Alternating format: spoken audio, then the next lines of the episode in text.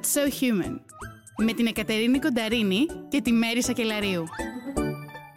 Γεια σας, είμαι η Εκατερίνη Κονταρίνη Και είμαι η Μέρη Σακελαρίου και ακούτε; το That's So Human.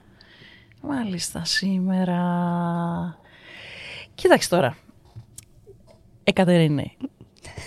Καθώς γελάνε εδώ, ε, ε, έχουν ξεκινήσει τα γέλια, αλλά ακόμα δεν έχουμε αρχίσει. Και γελάμε. Μπορείτε τέλος να πάντων. ακούσετε το απειροελάχιστο τρίξιμο από το σκαμπό. και, ναι, και αυτό, και αυτό, ναι. Ε, λοιπόν, είπα ότι θα παρουσιάσω σήμερα εγώ το, το θέμα, αλλά έχουν αρχίσει τα γέλια από την αρχή. Τέλος πάντων.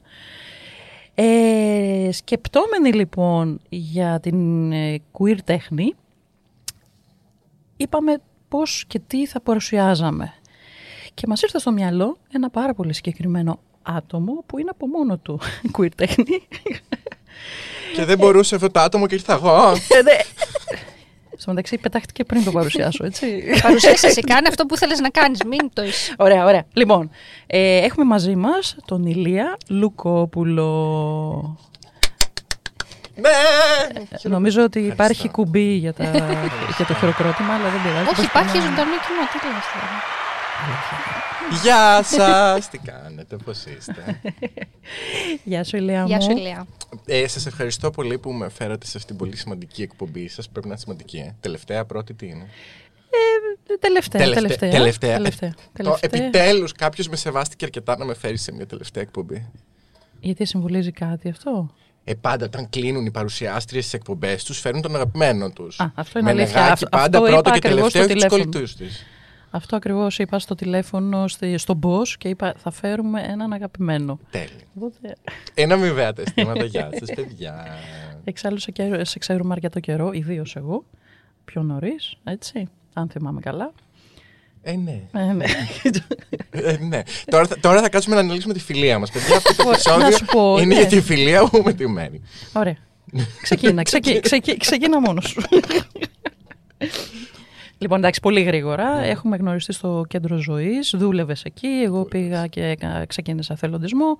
Οπότε βρέθηκαν αυτά τα δύο φοβερά πνεύματα. Ναι, Τι ωραία που μιλάτε για τους εαυτούς σας, μ' αρέσει πάρα πολύ. μακάρι να Συνεχίστε. υπήρχε και βίντεο για να σε δούνε αυτή τη στιγμή, αλλά δεν, δεν το έχουμε. Ίσως, ε, ίσως από το Σεπτέμβρη να κάναμε κάτι σε αυτό. Ε, ε, Κατέρινε, μίλα λίγο. Εγώ το γνώρισα αρκετά αργότερα. Νομίζω η πρώτη φορά που συναντηθήκαμε ήταν στο Δεσποινής Μαργαρίτα, στο Φάουστ που έπαιζες. Εκεί ήταν ή ήταν σε.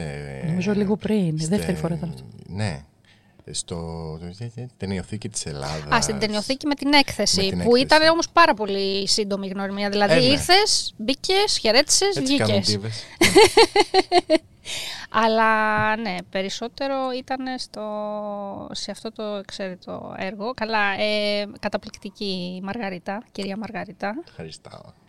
Ε, η αλήθεια είναι πως ε, πρώτη φορά το λέω, γιατί πρώτη φορά έχω κάπως επιβεβαιώσει αυτό. Μάλλον θα ξανανεύει. Έλα. Ναι. Οπότε έχουμε αποκλειστικό. Βεβαίως. Μάλλον υπά- υπάρχει μεγάλη πιθανότητα να ξανανεύει. Έχουμε ξεκινήσει συζητήσεις για αναβίωση. Στον ίδιο χώρο ή σκέφτεσαι κάπου Όχι, όχι, σκεφτόμαστε. Αυτό δεν, ακόμα δεν μπορώ Είναι να πω νωρίς, ακριβώς, φαντάζομαι. Αλλά μ, στην τελική υπάρχει και ο χώρος μου. Αλλά που θα μιλήσουμε γι' αυτόν, δεν θα ήθελα να είναι εκεί. Θα ήθελα να είναι σε ένα queer θέατρο. Δηλαδή να είναι κάτι λίγο πιο. Ε, Θεατρικό. θα ξανάρθουμε να το δούμε, θέλω να πω. Μας άρεσε πάρα Εννοείται, πολύ η μπορεί να ερμηνεία. έχει. ε, Ξέρεις, όταν περνάει καιρός, Μμ, ισχύει αυτό. βγαίνουν και άλλα πράγματα Ναι. από τον καλλιτέχνη. Έτσι, δεν βλέπεις το ίδιο ακριβώ ε, πράγμα. επειδή εγώ δεν έχω και καμία εκπαίδευση καλλιτεχνική, είναι ό,τι έχω κάνει στα αυτά τα χρόνια είναι καθαρά το κάνω και προσπαθώ και μαθαίνω από τους συνεργάτες μου και μαθαίνω από όποιον είναι γύρω μου. Ε, νομίζω ότι και εγώ θα το αντιμετωπίσω με πολύ διαφορετική οριμότητα και η σκηνοθέτηδα που το συζητήσαμε λίγο είναι έτοιμη ε, να κάνει παρεμβάσεις σε αυτό που ε, είχ- είχαμε παρουσιάσει εκεί να είναι λίγο πιο διαφορετικό, αλλά και ίδιο ταυτόχρονα. Θεωρείς, τώρα που το λες αυτό, το να ξαναπαίξεις ένα ρόλο, θεωρείς ότι άπαξ και πάρεις ένα ρόλο, τον δουλέψεις, τον παίξεις, μετά αυτό μπορεί για χρόνια να δουλεύει μέσα σου. Δηλαδή, σαν παράλληλα να υπάρχει ένα κομμάτι σου που να το επεξεργάζεται. Οπότε την επόμενη φορά, αν ξαναγίνει, να είναι πιο εξελιγμένο, διαφορετικό. Θα σου πω. Ε, δεν θεωρώ ότι μπορώ να μιλήσω γενικά. Θα μιλήσω Εσένα. συγκεκριμένα ο συγκε- και για τον συγκεκριμένο ρόλο. Ήταν ρόλος ζωής. Εγώ είχα πει ότι α, επειδή δεν είμαι ηθοποιός, αν ποτέ έκανα θέατρο με οποιαδήποτε προσέγγιση, ε, θα ήθελα πάρα πολύ ε, ένας από τους πρώτους ρόλους να είναι αυτός που θα κάνω. Γιατί εγώ τη Μαργαρίτα την γνώρισα γυμνάσιο. Η τότε θεατρολόγος μου, η Αντιγόνη Δρακουλάκη, είχε φέρει στο, στην ομάδα αυτό το κείμενο που το σχολείο δεν επέτρεψε να βγει. Αλλά υποτίθεται το στήσιμο, επειδή είναι μονόλογος, ήταν ότι αγόρια κορίτσια στην ομάδα θα βγαίνουμε να κάνουμε ένα κομμάτι του. Με μια πολύ ωραία σκηνοθετική έτσι, έμπνευση που είχε εκείνη τη στιγμή. Και ήταν η πρώτη μου επαφή με την πιθανότητα να παίξω γυναικείο ρόλο. Οπότε για ένα γκέι παιδί καταπιεσμένο, μια τέτοια πιθανότητα λειτουργούσε πολύ μ, γαργαλιστικά. Οπότε όταν μας έδωσαν το όχι, εγώ είχα απογοητευτεί πάρα πολύ, αλλά μου είχε σκαλωθεί στο κεφάλι αυτός ο ρόλος. Και είχα πει ότι εγώ όταν μεγαλώσω, όταν ε, ενηλικιωθώ και αν μπορέσω να κάνω θέατρο, θέλω να είναι ένας ρόλος. Οπότε επειδή λειτουργούσα από μικρό παιδί τόσο φαντασιακά, δεν ξέρω αν είναι σωστή λέξη, μέσα μου. Δεν πειράζει, εδώ γεννάμε καινούργια. Τέλεια. Ε, νομίζω ότι και αφού τον έπαιξα, ποτέ δεν έφυγε από μέσα μου. Υπάρχουν, με- υπάρχουν μέρες που κάθομαι στο μπάνιο και ε, ανακαλώ κείμενο. Οπότε, ναι, βέβαια, αν είναι από τα εφηβικά χρόνια, υπάρχει μεγάλη προϊστορία πίσω. Και αγαπώ και πάρα πολύ τον τρόπο που το προσεγγίσαμε, αγαπώ πάρα πολύ τους συντελεστές που ήταν. Αλλά, ε, πολύ πολύ καλή ανάμνηση και απλά θεωρώ ότι πήγε λίγο χαμένο γιατί δεν ήρθε ο κόσμος που θα ήθελα να το δει. Εγώ το θυμάμαι γεμάτο πάντως όταν ήρθα. Ήρθατε φαντα- στην επίσημη. Α, οκ. Εντάξει. Ήταν η επίσημη. Υπήρχε μέρα που έπαιζα για τρία άτομα. Οκ. Οπότε θεωρώ ότι. και δεν το λέω εγωιστικά, α, ναι, έκανα ναι. κάτι τέλειο, αλλά πιστεύω ότι άξιζε για κάτι παραπάνω. Και θεωρώ ότι τώρα ο κόσμος και επειδή έχω αυξήσει και εγώ κάπως λίγο το κοινό μου και γιατί υπάρχουν πιο πολλές ευκαιρίες για queer ε, θεματολογίες ε, νομίζω ότι του χρόνου ας πούμε, που το συζητάμε να ανέβει εμ, Θα έχει μεγαλύτερη επίχυση. θα είχε πο- σε καλύτερο χώρο, γιατί τότε με είχε πιάσει ότι ήθελα να είναι και ένας χώρος που θα φέρει τον κόσμο του που τελικά δεν έγινε. Να είναι ένας χώρος που όντως φέρνει queer κόσμο και όντως έχει και το κοινό του. Ε, και εγώ απευθύνομαι πλέον σε ένα κοινό που με ξέρει πολύ περισσότερο από τότε. Και μια και αναφέρεις ε, αυτό για το, για το χώρο και το κοινό, θεωρείς ότι τελικά το κοινό είναι, μετακινείται ή ότι πρέπει να υπάρχουν χώροι που να έχουν το δικό τους κοινό, αυτό φυσικά εννοείται ότι θα μεγαλώνει στο βάθος του χρόνου, αλλά ότι πάει ε, το κοινό ανάλογα με το χώρο και όχι το ανάποδο.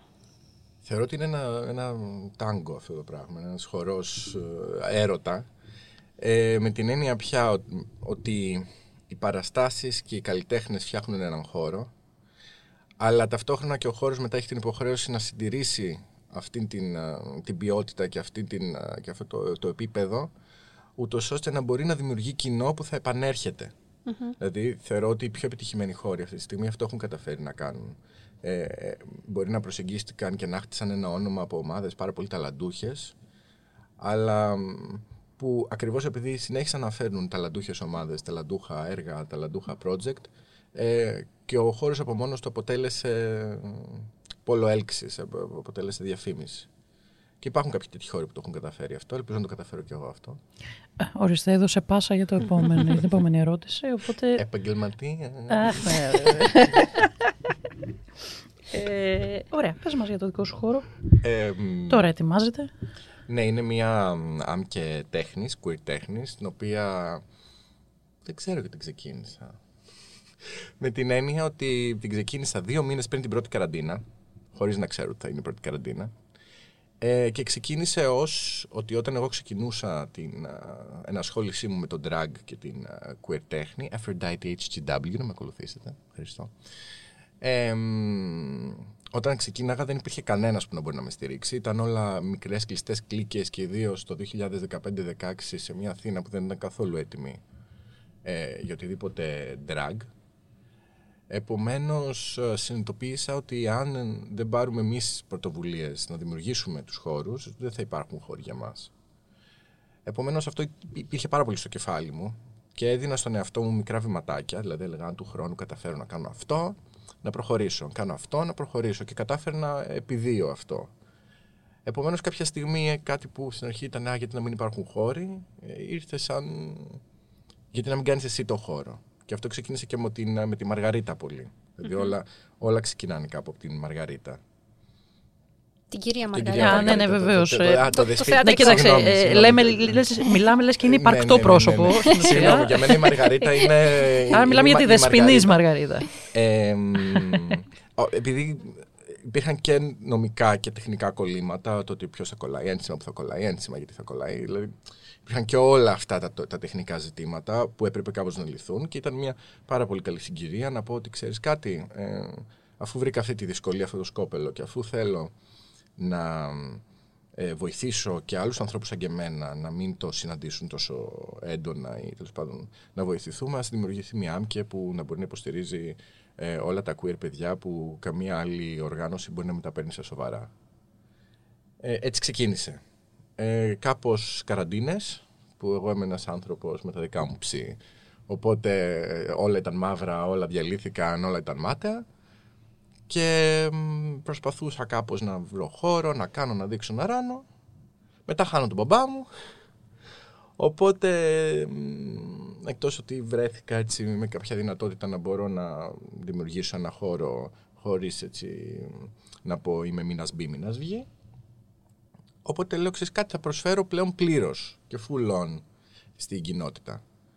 Ε, Επομένως, η δική μου ιδέα προσφοράς ήταν να, να, να δημιουργηθεί ο χώρος που δημιουργείται τώρα, που είναι στα Εξάρχεια, ε, όπου θα είναι ένας πολυχώρος queer τέχνης, όπου το queer το εννοώ πιο πολύ ως πολιτική τέχνη. Δηλαδή δεν, δεν είναι μόνο ΛΟΑΤΚΙ για μένα. Αυτό που θέλω να κάνουμε στο χώρο δεν είναι μόνο ΛΟΑΤΚΙ. Ξεκινάμε από το ΛΟΑΤΚΙ γιατί εγώ είμαι drag queen και ως drag queen και σεβόμενος την κουλτούρα που είναι πιο προσωποκεντρική και η ονομασία του χώρου έχει να κάνει με την ε, περσόνα μου και η παρουσία της περσόνας μου είναι πολύ έντονη μέσα στο χώρο όποιο έρχεται να το δει θα καταλάβει. Επομένως ξεκινώντας από το queer που είναι προσωπικό το ανοίγω σε πιο ε, πολιτικό ε, σε σε πιο πολιτική τέχνη που σημαίνει μεταναστευτικό, φεμινισμό ε, Να πούμε ότι ο χώρος είναι Ανοίγει πλήρως η μετάλλη, ναι. προσβάσιμος. Α, ναι, ο χώρος θα είναι με το που ανοίξει πλη- πλη- πλήρως προσβάσιμος ε, σε ε, αμαξίδια ε, και ε, είμαστε εδώ επειδή δεν, δυσ- δυστυχώς δεν έχω πάρα πολύ επαφή με το, με το κομμάτι αμαία ε, παρόλο που και εγώ θεωρούμε κατά κάποιο τρόπο αμαία ε, επειδή δεν έχω πολλές ε, επαφές πάντα πάω ρωτώντας. Δηλαδή γνώριζα ότι έπρεπε να δημιουργηθεί πρόσβαση σε αμαξίδια, αλλά από οτιδήποτε άλλο προκύψει με εδώ για να μου. Όποιο άτομο δηλαδή θέλω να κάνω και ένα test drive εντό εισαγωγικών, να έρθει κόσμος να μου πει ότι ξέρεις κάτι αυτό είναι λάθος. Φτιάχνω το έτσι. Είμαι, πα- είμαστε πάρα πολύ εδώ να το. Είσαι ανοιχτός στο να. Ναι, ναι, γιατί δεν ξέρω για τυφλά άτομα, ας πούμε, δεν ήξερα τι ακριβώς έπρεπε να κάνω. Οπότε είμαι εδώ να έρθει κάποιο τυφλό άτομο ή κάποιο άτομο που ξέρει από ε, υποδομές για τυφλά άτομα να μου πει, ξέρεις.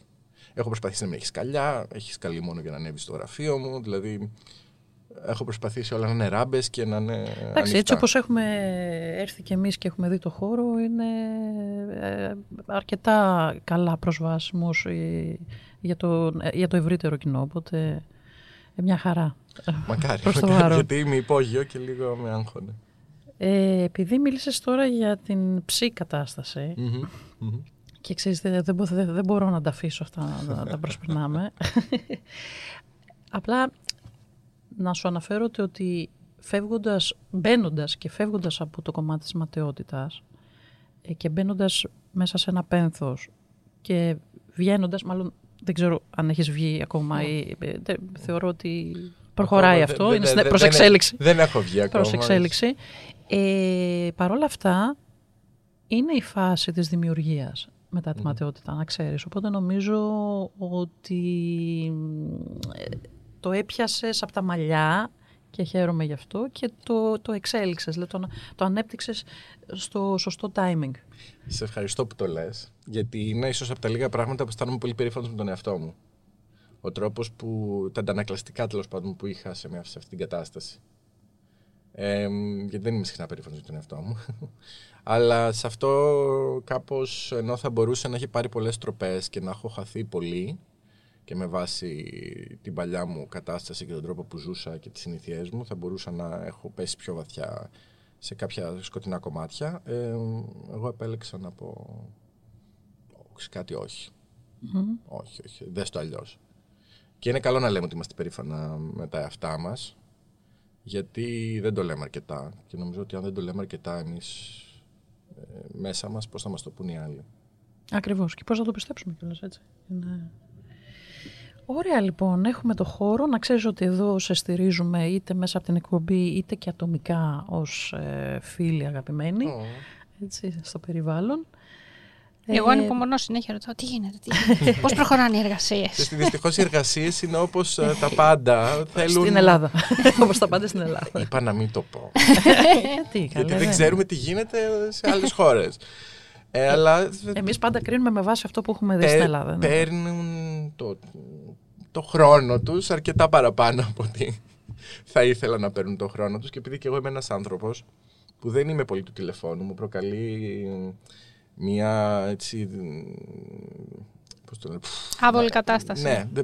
Παίρνω, έχω συγκεκριμένο level ε, τηλεφων, αριθμού τηλεφωνημάτων που μπορώ να κάνω κάθε μέρα. Αχ, καταλαβαίνω. Οπότε, Πρέπει να το έχει πολλοί κόσμος αυτό. Οπότε επειδή δεν μπο... Πολύ πλαισιωμένο αυτό πάντως από την άλλη. Είναι φοβερό. Συγκεκριμένο, συγκεκριμένη δυνατότητα να μιλήσω στο τηλέφωνο κάθε μέρα, ψυχολογική. Ε, αν μπορούσαν όλοι να επικοινωνούν με mail, εγώ θα ήμουν υπερευτυχισμένος και με μηνύματα. Οπότε επειδή οι μάστορες συνήθως δεν μπορούν να επικοινωνήσουν με μηνύματα και email, ε, ε, πάει λίγο πιο αργά από ό,τι θα έπρεπε και από την πλευρά μου. Γιατί λέω σήμερα πρέπει να πάρω πέντε τηλέφωνα. Εγώ μπορώ να πάρω σήμερα που έχω ξυπνήσει και με βλέπω έτσι δύο. Ποια δύο θα πάρω. Οπότε αργούν οι προσφορές, αργούν να έρθουν οι μάστορες. Φταίω κι εγώ. Τόσο αντίθετα που εγώ ανοίγω το email μου μία φορά την εβδομάδα. Δεν πάτε. Καμία σχέση. Εγώ είμαι πάλι του τηλεφώνου. Θες να σου δώσω κάτι τηλέφωνο; Δεν είναι πρόβλημα. είναι, είναι, είναι, είμαι αυτός ο πρωινός τύπος που θα ανοίξει την ατζέντα και θα πει τι τηλέφωνο έχω να πάρω τώρα, τι έχω να στείλω, τι έχω να φτιάξω; Ξέρεις, και βγαίνω. Εγώ έχω πει αν καταφέρω να έχω κονδύλι σε αυτό το χώρο και να μπορέσω να καλύψω τα έξοδα ενός γραμματέα, δεν θα είναι γραμματέα. Μην με ακούτε εσείς που θα δώσετε κονδύλια. Δεν θα είναι γραμματέας του χώρου, θα είναι γραμματέα. Μέρη προσλαμβάνεσαι νομίζω. να πάρεις το τηλέφωνο. Εγώ δεν, δεν μπορώ. Εγώ θέλω πρόγραμμα. για να με κρατάει στο πρόγραμμα και να μου παίρνει, να παίρνει το τηλέφωνο που δεν μπορώ να κάνω εγώ.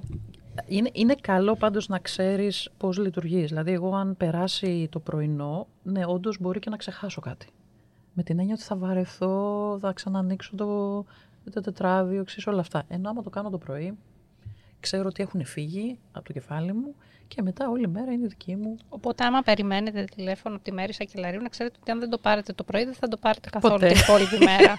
την άλλη μέρα πάλι. Δεν πειράζει, εκεί έχω την κονταρίνη που στέλνει email μετά. Σπαμάρο. Έτσι, έτσι ακριβώς, έτσι ακριβώς. Λοιπόν, εγώ θέλω να μιλήσουμε τώρα για την queer τέχνη. Αχ, τι καλά.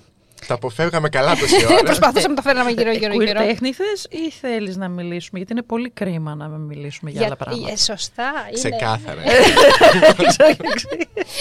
Ωραία, ας το, ας, το πάμε, ας το πάμε πρώτα, έχεις δίκιο, ας το πάμε πρώτα από αυτά τα υπέροχα τραγούδια και, τα υπέροχα, και το υπέροχο βίντεο κλιπ του κρίμα το οποίο όταν βγήκε είχαμε πάει, ήταν, είχαμε πάει ε, καλαμάτα διακοπές νομίζω και το έπαιζα συνέχεια στο repeat. Ναι, ναι, εντάξει, δε, πρέπει να σου πω τα περισσότερα like και περισσότερα...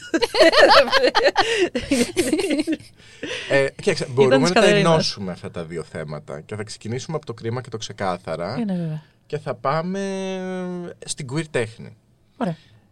Το κρίμα έχει δημιουργηθεί επειδή εγώ το χρησιμοποιούσα ε, σαν λέξη αρκετά, προσπαθούσα να βρω ε, ένα αντίστοιχο του Choices που έλεγε η Τατιάνα στο RuPaul's Drag Race, είναι μια drag queen που συμμετείχε στο, στο franchise. Και έλεγα, μου άρεσε πάρα πολύ που έλεγε Choices τόσο ειρωνικά και λέω πρέπει να το βρούμε στα ελληνικά. Ποιο είναι αυτό που λες; Που λέει πολύ αυτή, Choices. Και έλεγα, κρίμα. Οπότε το είχα στο μυαλό μου. Και αυτό είναι ένα κομμάτι. Είναι πολλά στοιχεία ενωμένα το κρίμα. Το άλλο είναι ότι θεωρώ ότι στις, στα μουσικά μου ακούσματα και ό,τι άκουγα από εδώ και από εκεί ή που θα ήταν καθαρά πολιτικό και βαρύ ή που θα ήταν κάτι πολύ ελαφρύ και ποτέ δεν έβρισκα ανθρώπους να μπορούν να τα κάπως να τα μιξάρουν όλα αυτά, να είναι ε, κάτι πολύ σημαντικό αυτό που θες να πεις, αλλά να είναι ταυτόχρονα και κάτι πάρα πολύ γελίο, αλλά και ταυτόχρονα κάτι που μουσικά θα είναι πάρα πολύ άρτιο για να ακουστεί κάπου. Και έτσι, Νομίζω ότι το πέτυχες. έτσι δημιουργήθηκε το κρίμα. Δηλαδή πήγα στο Σιφού, ε, τον υπέροχο Σιφού, που όλο το άλμπουμ που ετοιμάζεται να βγει με τίτλο Ατάλαντη, το λέω πρώτη φορά σε εσάς. Αγαπώ. το άλμπουμ θα λέγεται Ατάλαντη. Δεύτερη αποκλειστικότητα, έτσι. Ε, Γράψτε μαζεύεται τα, αποκλειστικότητες γράψτε σήμερα. Ε, το, όλο το άλμπουμ δημιουργείται σε αυτή τη βάση. Οκ, υπάρχουν και πιο βαριά τραγούδια, υπάρχουν και πιο ελαφριά τραγούδια, υπάρχουν συνεργασίες, αλλά δημιουργείται στη βάση του ότι ο Σιφού ήθελε να μοιραστεί μαζί μου την απίστευτη καλλιτεχνικότητά του. Εγώ απλά γράφω τους στίχους και μιλάω, δεν, δεν το θεωρώ ότι τραγουδάω, μιλάω, ε, απαγγέλω τα τραγούδια.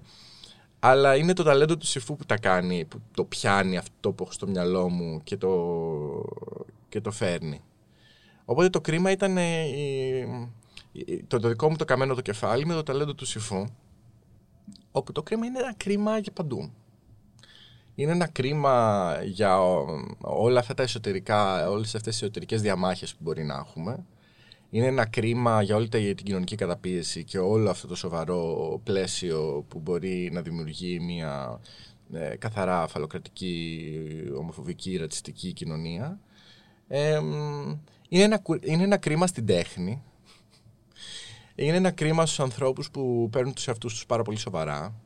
Γιατί εγώ δεν θεωρώ ότι παίρνω τον εαυτό μου σε σοβαρά και νομίζω ότι αυτό με έχει απελευθερώσει όταν σταμάτησα να παίρνω τον εαυτό μου σε σοβαρά. Είναι ένα, ένα κρίμα στη ζωή. Ε, όπως μας αναγκάζουν να τη ζούμε, είναι, είναι ένα, ένα κρίμα. Και αυτό Στις στο, προσδοκίες. στο κομμάτι Κρίμα. το μουσικό που λες πώς έγινε η σύνδεσή σας και γράφτηκε η μουσική μαζί με τους στιχους Ε, υπάρχει όμως και το βίντεο κλιπ. Το βίντεο κλιπ απ' την άλλη είναι ένα πολύ συγκεκριμένο κρίμα. Ναι.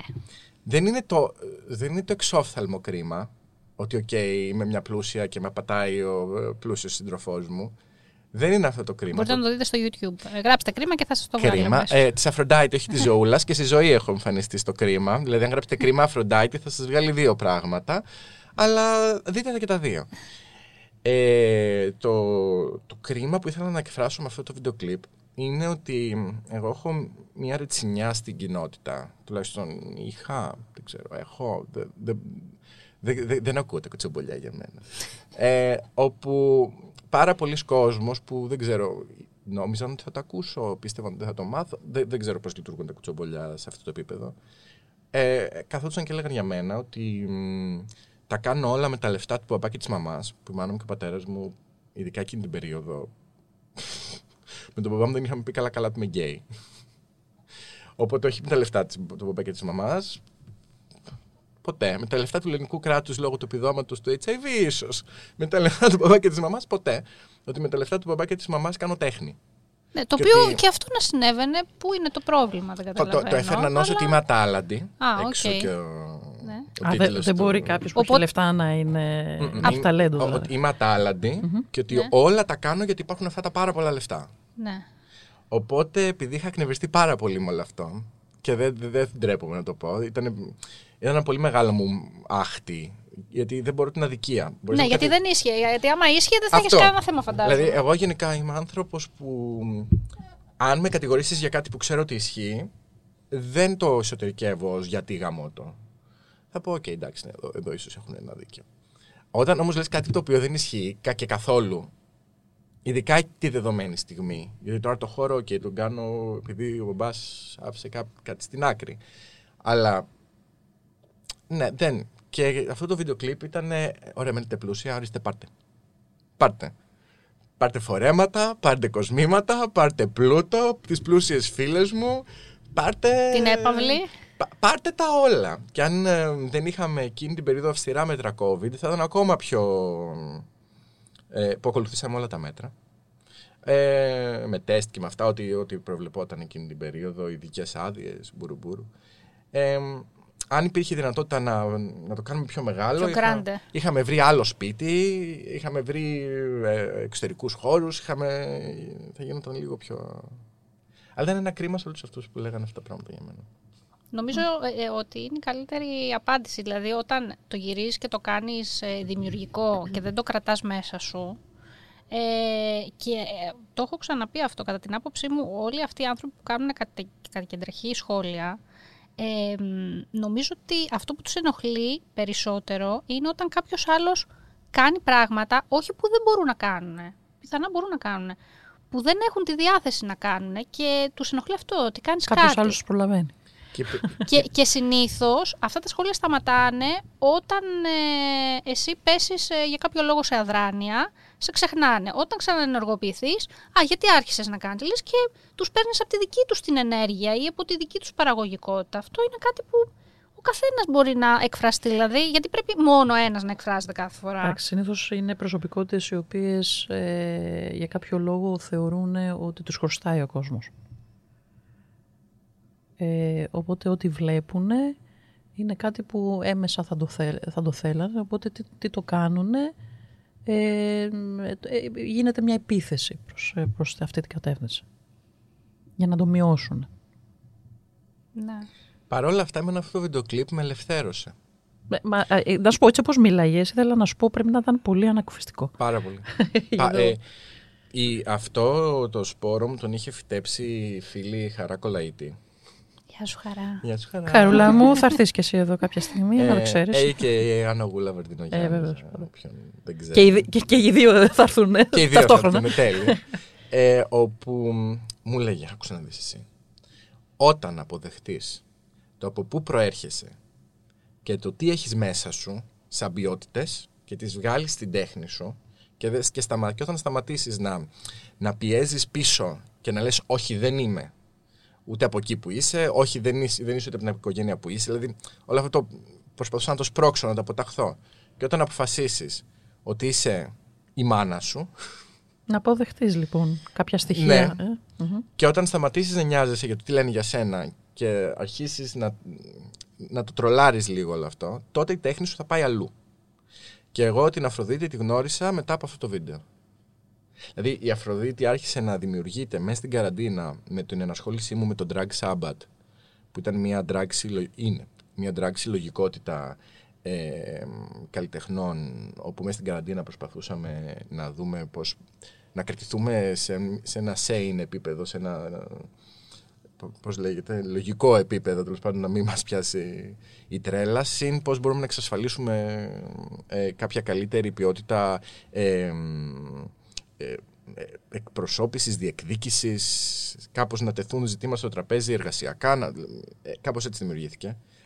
Και έτσι το πολιτικό μπήκε πιο καθαρά ε, μέσα στην τέχνη μου και μετά όταν ήρθε και το βίντεο κλιπ που αγκάλιασα αυτό το κομμάτι που η Χαρά είχε τόσο δίκιο να επιμένει ότι πρέπει να ακολουθήσω, τότε άρχισα να γνωρίζω όντως ποια είναι η Τις πραγματι- δυνατότητές και σου. Ποια είναι πραγματικά η Βεβαίως. Αφροδίτη, ποια, ποια είναι, τι θέλει, τι θέλω εγώ από αυτήν, τι θέλει εκείνη από μένα. Σου είναι τόσο ξεκάθαρα. ε. Τόσο, Ε, ξεκα- ε, τόσο ξεκάθαρα πια Ε, ναι. τα πράγματα. Ε, ναι. και αφήστε το εκεί το ε, ναι.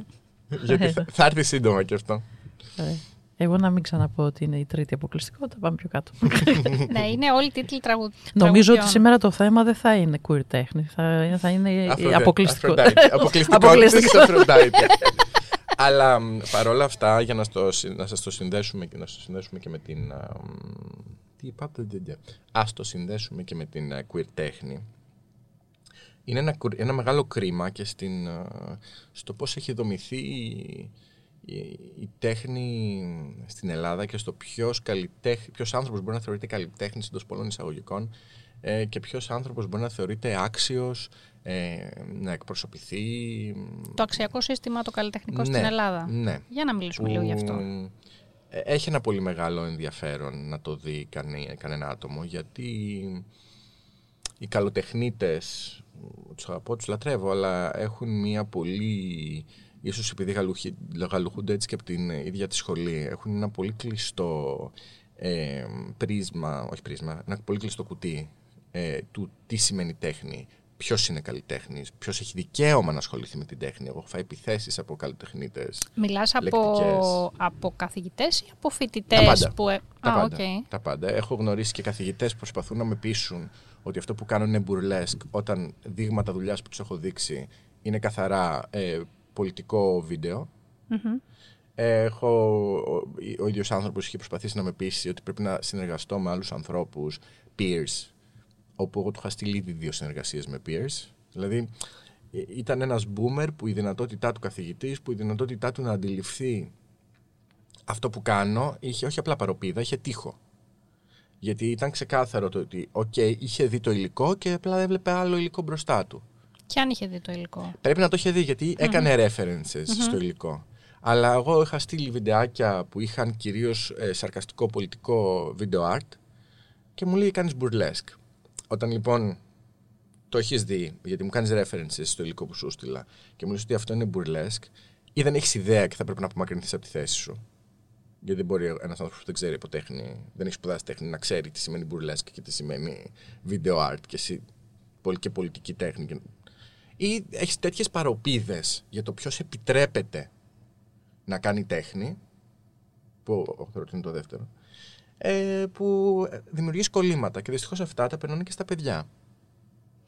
Ναι, σε κάποιον βέβαια ο οποίος έχει την, φαντάζομαι και την τάση του να είναι κλειστό μυαλό, οπότε μια τέτοια εκπαίδευση του δίνει και το έναυσμα στο να συνεχίσει. Εγώ θα σου πω πάντως ότι ε, την περίοδο που ήμουν στη γλυπτική, ε, στην Καλών Τεχνών, ε, ένας καθηγητής, εντάξει, με τεράστια ιστορία, ο Θεοδόρος Παπαγιάννης, τον είχα στο πρώτο έτος, μετά έφυγε, πήρε σύνταξη και είπε το εξής καταπληκτικό, σε, με ένασμα ένα φοιτητή που είδε τα έργα του, τα οποία δεν ήταν ούτε καν βίντεο art, ήταν εγλυπτικά.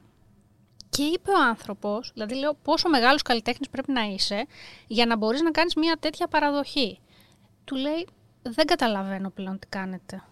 Αλλά όχι υποτιμητικά, για τον, προς τον εαυτό του πήγαινε αυτό. Και εκείνη τη χρονιά αποφάσισε να, να κάνει και την αίτηση να συνταξιοτηθεί. Δηλαδή ότι εγώ τώρα εδώ βλέπω κάτι, αλλά δεν μπορώ να σε καθοδηγήσω κατάλληλα. Να το ακολουθήσει και Να το ακολουθήσει. Έχει προχωρήσει η εποχή. Και τώρα μιλάμε, σου λέω, για...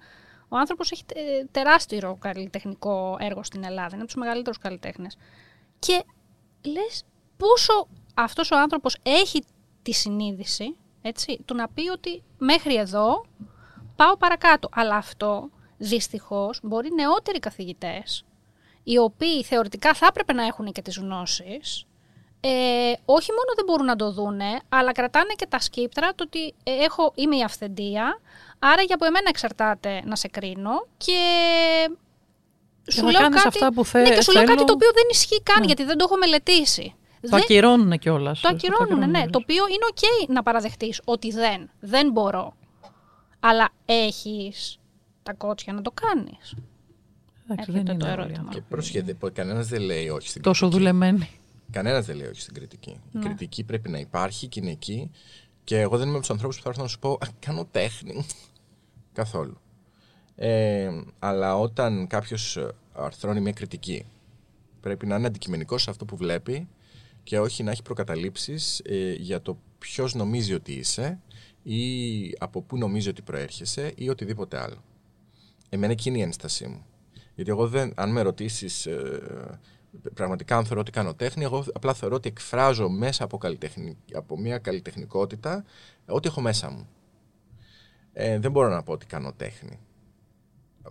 Δεν, δεν μπορώ να θεωρήσω τον εαυτό μου καλλιτέχνη. Θεωρώ ότι είμαι ένας άνθρωπος που απλά βγάζω και αφού ο κόσμος δείχνει να ανταποκρίνεται, εγώ συνεχίζω και αφού δείχνει ο κόσμος να, να αντιδρά σε αυτό που κάνω, συνεχίζω αυτό το διάλογο και θα συνεχίζω αυτόν τον διάλογο μέχρι ως ότου σταματήσει ο κόσμος να αντιδρά. Δεν έχω καμία καλλιτεχνική εκπαίδευση. Κάνω μια φωνητική, κάνω μια ορθοφωνία, αλλά μέχρι εκεί. Ε, Επομένως δεν, δεν, δεν αξιώνομαι και καθόλου αυτό το δυτικό τρόπο καπιταλιστικό ε, τέχνη σε γκαλερί μεγάλες και μεγάλους οργανισμούς.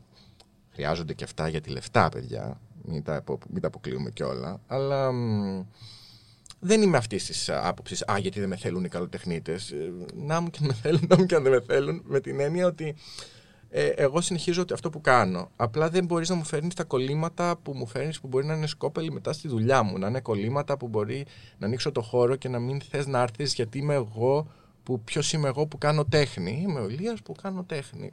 είμαι ο Ηλίας που Εκτίθομαι. επίσης που, που, που, που βοηθάω ανθρώπους να δείξουν την τέχνη τους. Ε, Και ανθρώπους που μπορούν να ταυτιστούν και με σένα. Έτσι, πολύ, πολύ σημαντικό και να έρθουν και να ταυτίζονται και να νιώθουν καλά με τον εαυτό τους. Ναι, γιατί μετά πάμε στο ένα αποστηρωμένο περιβάλλον. Που εγώ θεωρώ ότι πρέπει να υπάρχουν όλα. Αυτή είναι η δική μου άποψη. Αλλά είναι αυτό που λέμε, δηλαδή, ή πά σε μία α- αποστηρωμένη κατάσταση η οποία είναι αρκετά πιθανά με ακαδημαϊκή βάση και μπορεί και να έχει, μπορεί και να μην έχει από πίσω της κάποιο βίωμα, έτσι. Αλλά ας λέμε την αλήθεια, αρκετές φορές καλλιτέχνες οι οποίοι μπορεί να κάνουν, ας πούμε, queer art, μπορεί να μην υπάρχει κανένα βίωμα από πίσω, το οποίο είναι ok να το εξερευνήσεις, κανένα θέμα. Όμως πρέπει να μελετάμε και αυτό τον παράγοντα, δηλαδή έρχεται από μια βιωματική κατάσταση. Ε, θυμάμαι τώρα μία άλλη συζήτηση στην Καλών Τεχνών που ήταν ε, ένας φοιτητής ο οποίος είχε ζωγραφίσει τοπία νύχτα και του λέω ο καθηγητής «OK, τα βλέπω. Μπορώ να σου πω αισθητικά ρε παιδί μου κτλ». Και του κάνει την ερώτηση «Έχεις ζήσει νύχτα» Και εντάξει, το παιδάκι ήταν ε, μικρό, ε, νομίζω πρώτο, δεύτερο έτος καλών τεχνών. Και τον κοιτάει και του λέει, ε, ε, είναι, έχει, ε, είναι σημαντικό το βίωμα. Δηλαδή την ώρα που θα ζωγραφίσεις εσύ ναι μεν τη νύχτα, αλλά παίζει ρόλο και αν την έχει ζήσει τη νύχτα. Οπότε αυτό θα το πάω από το κομμάτι το, κα- το καθαρά αισθητικό της αισθητικής. Στο κομμάτι το ότι όταν θες να κάνεις queer art, παραδείγματος χάρη, πρέπει να έχεις βιώσει και κάποια πράγματα. Αλλιώς μπορείς να την αγγίξεις.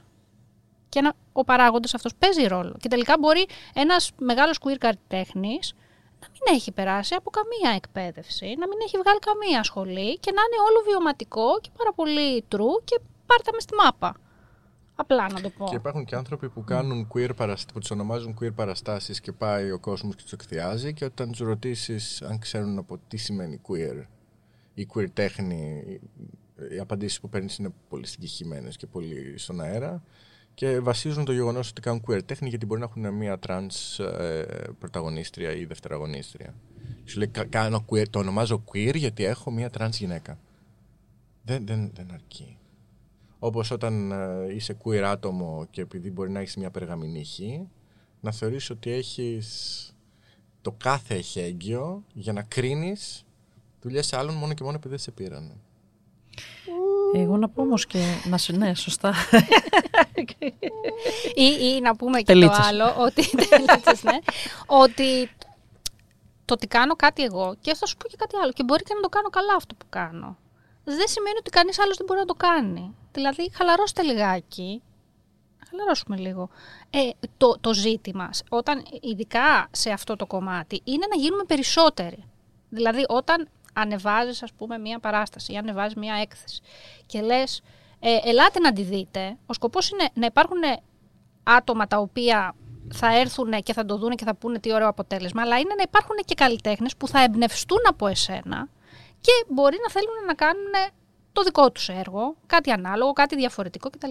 Δεν είναι το ότι είμαι μόνο εγώ και δεν μπορεί να είναι κανείς άλλος και όποιος άλλος το κάνει εκτός από μένα είναι λάθος. Αυτά δεν υπάρχουν. Πρέπει να γίνουμε περισσότεροι. Είμαστε που είμαστε λίγοι. δηλαδή θέλω να πω πόσοι πια στην Ελλάδα ασχολούνται με κάτι τέτοιο. Ε, και είναι και οι καλλιτέχνες που από μόνοι τους είναι μια ομάδα η οποία δεν μπορείς να πεις ότι στην Ελλάδα προωθείται. Ε, μην βγάζουμε και ο ένας το μάτι του αλλού. Συμφωνώ πάρα πολύ. Πάρα πολύ. Ακριβώς αυτό το θέμα είναι να ανοίξουμε τις πλατφόρμες και να ανοίξουμε τη στρόφιγγα και να μπορεί ο κόσμος να έρθει να εκφραστεί και ας είναι ε, πολύ ομά και ας είναι ακατέργαστα και ας είναι ε, όχι επαγ- μη επαγγελματικά. Ας, ε, ο κόσμος πρέπει να εκφραστεί πρώτα απ' όλα. Ε, περνάμε πολύ μαύρες ε, στιγμές ιστορικές σε αυτή τη χώρα και ο κόσμος έχει πολύ διοχετευμένα συναισθήματα, κλεισμέ, όχι, διοχε- συγγνώμη, έχει πολύ κλεισμένα συναισθήματα που χρειάζεται να διοχετεύσει. Επομένως, για, για, ποια- για ποιο λόγο... Να, να ασχολείσαι με το διπλανό Όχι, και, και, να για μην, ποιο λόγο να ε, το περιορίσουμε. Ναι, ναι, ακριβώς. Ποιος μπορεί να το κάνει. Α, στον κόσμο να το κάνει. Εγώ πάντως όπου μπορώ, ε, ακόμα και αν μπορεί να, είναι, να, να κάνουν κάτι άτομα που δεν τα γνωρίζω καθόλου, καλλιτέχνες ή ομάδες που μπορεί ε, να είναι κλειστές κτλ. Εγώ θα πάω να υποστηρίξω. Γιατί θεωρώ ότι αυτό γενικότερα βοηθάει. Είναι προς τη σωστή κατεύθυνση. Ε, μία παράκληση, γενικώς, να, είμαστε, να υπάρχει μία μεγαλύτερη ενότητα και υποστήριξη. Και να μην βγάζει ο ένας στα μάτια του άλλου. Και να υπάρχει και μια κατανόηση του ποιος είναι αυτός που κάνει κάτι, ε, τι, τι, απο, τι έχει από πίσω, με την έννοια ότι μπορεί να πάμε να δούμε κάτι ε, μη επαγγελματικό και να αρχίσουμε να το κρίνουμε σαν να είναι επαγγελματικό και να είμαστε κακοί και να βγάζουμε. Το... Έχω πέσει και εγώ σε αυτές τις λούπες κάποιες φορές. Αλλά εκεί πάντα προσπαθώ να υπενθυμίζω στον εαυτό μου ότι πάντα πρέπει να σεβόμαστε και λίγο τι βλέπουμε, ποια άτομα είναι αυτά που το αποτελούν, τι θέλουν να πούν. Δηλαδή, ας μην είμαστε έτοιμοι να, και μεταξύ μας ε, ε, να κρίνουμε με κριτήρια που είναι άδικα για αυτό που βλέπουμε. Οπότε, για να το, έτσι, να το κλείσουμε σιγά σιγά, να δώσουμε μια πιο, έναν πιο ξεκάθαρο ορισμό για την queer τέχνη, για το κοινό που μας ακούει; Δικό μας ορισμό. Ε, με αυτά που είπαμε, έτσι. Από την κλάβα μας. Ναι, ναι. Και από την εμπειρία μας, ίσως. Εδώ Μπορεί να είναι και μια λέξη, ε, Ηλία. Δεν είναι απαραίτητο να φτιάξουμε μια παράγραφο. Κατάλαβες τώρα γιατί χρειάζομαι τους curators μου. Είστε χρήσιμοι. Σοκράτη, βοήθεια. Έχεις μία δίπλα σου, αλλά είναι. Θες να μας δώσεις τον ορισμό της queer τέχνη που ακούς τόση ώρα; Ε, μπορεί μόνο να ακούσει. Ανοιγοκλίνει τα μάτια της. Αυτή είναι. Λοιπόν, το ανοιγόκλινο τα μάτια των ματιών εδώ της. Ε, ε, Κοπέλας. Με την έννοια δεν ξέρω πώς αυτό προσδιορίζεσαι. Δεν μπορεί, να, δεν μπορεί να σου απαντήσει αρχικά. είναι, εγώ καιρός, είναι εγώ καιρός. Του ατόμου που έχω δίπλα μου ε, είναι ότι την λιγοκλίνουμε τα μάτια μας. Αυτό είναι. Αυτή είναι μια queer τέχνη. Ωραία. Όχι, όχι. Ε, Τέλος πάντων, δεν φτάνει. Αυτό που θέλω να πούμε, όχι σαν ορισμό, είναι. Ε, γιατί είναι, είναι λίγο. Δεν, δεν ξέρω, δεν, δεν μπορώ να βάλω ορισμό. Ε, δεν, χρεια, δεν, προ, δεν φτάνει να είσαι ε, ΛΟΑΤΚΙ υποκείμενο για να κάνεις queer τέχνη. Ε, είναι, είναι Πολύ σημαντικό αυτό που λες. Είναι πρηρικού, βοηθάει, αλλά θέλει και ένα βίωμα, θέλει και ε, μία, κατ' εμέ, μία διάθεση... Ε, ναι, πρέπει να υπάρχει και ένα βίωμα. Κατ εμέ. Δεν ξέρω, μπορεί να λέω κάτι, μια μεγάλη κοτσάνα αλλά δεν αρκεί να, να συμπεριλάβεις ένα queer υποκείμενο για να κάνεις queer τέχνη και να το ονομάσεις queer τέχνη, δεν αρκεί αυτό. Χρειάζεται μια βάση, μια έρευνα, μια κατανόηση. Είναι όπως το cultural appropriation. Χρειάζεται, χρειάζεται μια, ε, ένα σεβασμός σε αυτό που κάνεις ένα και μια μελέτη σε αυτό που κάνεις και μια γνώση, ακόμα και αν αυτή άμεσα δεν φαίνεται. Χρειάζεται ένα σεβασμός ε, σε, σε μια κοινότητα, χρειάζεται μια γνώση έστω βασική, ε, να ανοίξεις πέντε βιβλία. Ρημάδο βιβλία. Ε, και χρειάζεται ένα σεβασμός, σεβασμός, σεβασμός. Αυτό είναι. Μην προσπαθούμε να καπελώνουμε κινήματα. Και μην προσπαθούμε να καπελώνουμε ορολογίες για να φανούμε trendy. Εγώ αυτό απλά θέλω να πω για αυτό. Ωραία. Καταρίνα. Μ' αρέσει. Όχι να πεις για ορισμό, για το κλείσιμο. όχι, όχι, όχι. Μ' αρέσει που δεν μπήκες στο τρυπάκι του, του ορισμού. Ε, εντάξει, εγώ θα αναφέρω ξανά τον όρο συμπερίληψη. Ε, και συμφωνώ και με αυτό που είπες και για το χώρο, ότι μπορεί να αρχίζει από το κομμάτι ε, ΛΟΑΤΚΙ, ε, που υπάρχει και ως προσωπικό βίωμα, όμως τελικά δεν μπορείς να είσαι queer, εγώ θεωρώ, βλέποντας μόνο το δικό σου μικρό κόσμο. Γενικότερα η συμπερίληψη είναι αυτή που ανοίγει το πεδίο στο να γίνουν πράγματα, που τελικά είναι πέρα από αυτό που από αυτά που μέχρι τώρα δεν μπορούσαμε να, νομίζω, να οργανώσουμε και να κάνουμε, γιατί κανείς δεν ασχολιότανε, γιατί δεν θέλανε να φανούνε, γιατί ίσως από κάποιους θεωρούνται β' κατηγορίας. Ε, δεν ξέρω. Ε, τώρα, αυτό βέβαια συνδυαστικά με το ότι έχει γίνει τελικά πλέον trendy, κλείνει μια μεγάλη παγίδα. Είναι δηλαδή από τη μία παλιά ήταν όχι, no, τώρα θεωρείται trendy νομίζω ότι αυτό που ανέφερε ο Ηλίας, δηλαδή αυτούς τους τρόπους του τι να μην κάνεις και τι να κάνεις και τι να προσέξεις, και τι να προσέξεις μπορεί να σε οδηγήσει σε ένα πολύ καλό αποτέλεσμα. Και εγώ μάλλον θα κλείσω με τη λέξη οριμότητα, γιατί πιστεύω ότι προχωρώντας και με τα βιώματα και με όλα αυτά που μπορεί να έχει και να κουβαλάει κάποιος μέσα του, ε, θα έρθει κάποια στιγμή που θα έχει οριμάσει και θα βγάλει αυτό που είναι να βγάλει. Ε, και με τον τρόπο που χρειάζεται να βγει προς τα έξω. Οπότε, ε, Ηλία μου, σε ευχαριστούμε πάρα πολύ που ήσουν εδώ. Θεωρώ ότι βγήκανε και άλλα θέματα, δηλαδή τα έχω καταγράψει στο μυαλό μου για, για, για, για επόμενες εκπομπές. Ε, σε ευχαριστούμε πάρα πολύ. Χαρά μου, εγώ ευχαριστώ. Λοιπόν, είμαστε το Η- That's So Human, Η Κατερίνη Κονταρίνη με την... Μέρης Σακελαρίου. Γεια σας, τελευταία εκπομπή. Καλό καλοκαίρι. Κλάψε τώρα. άντε. Φιλάκια πολλά, τα λέμε από Σεπτέμβρη.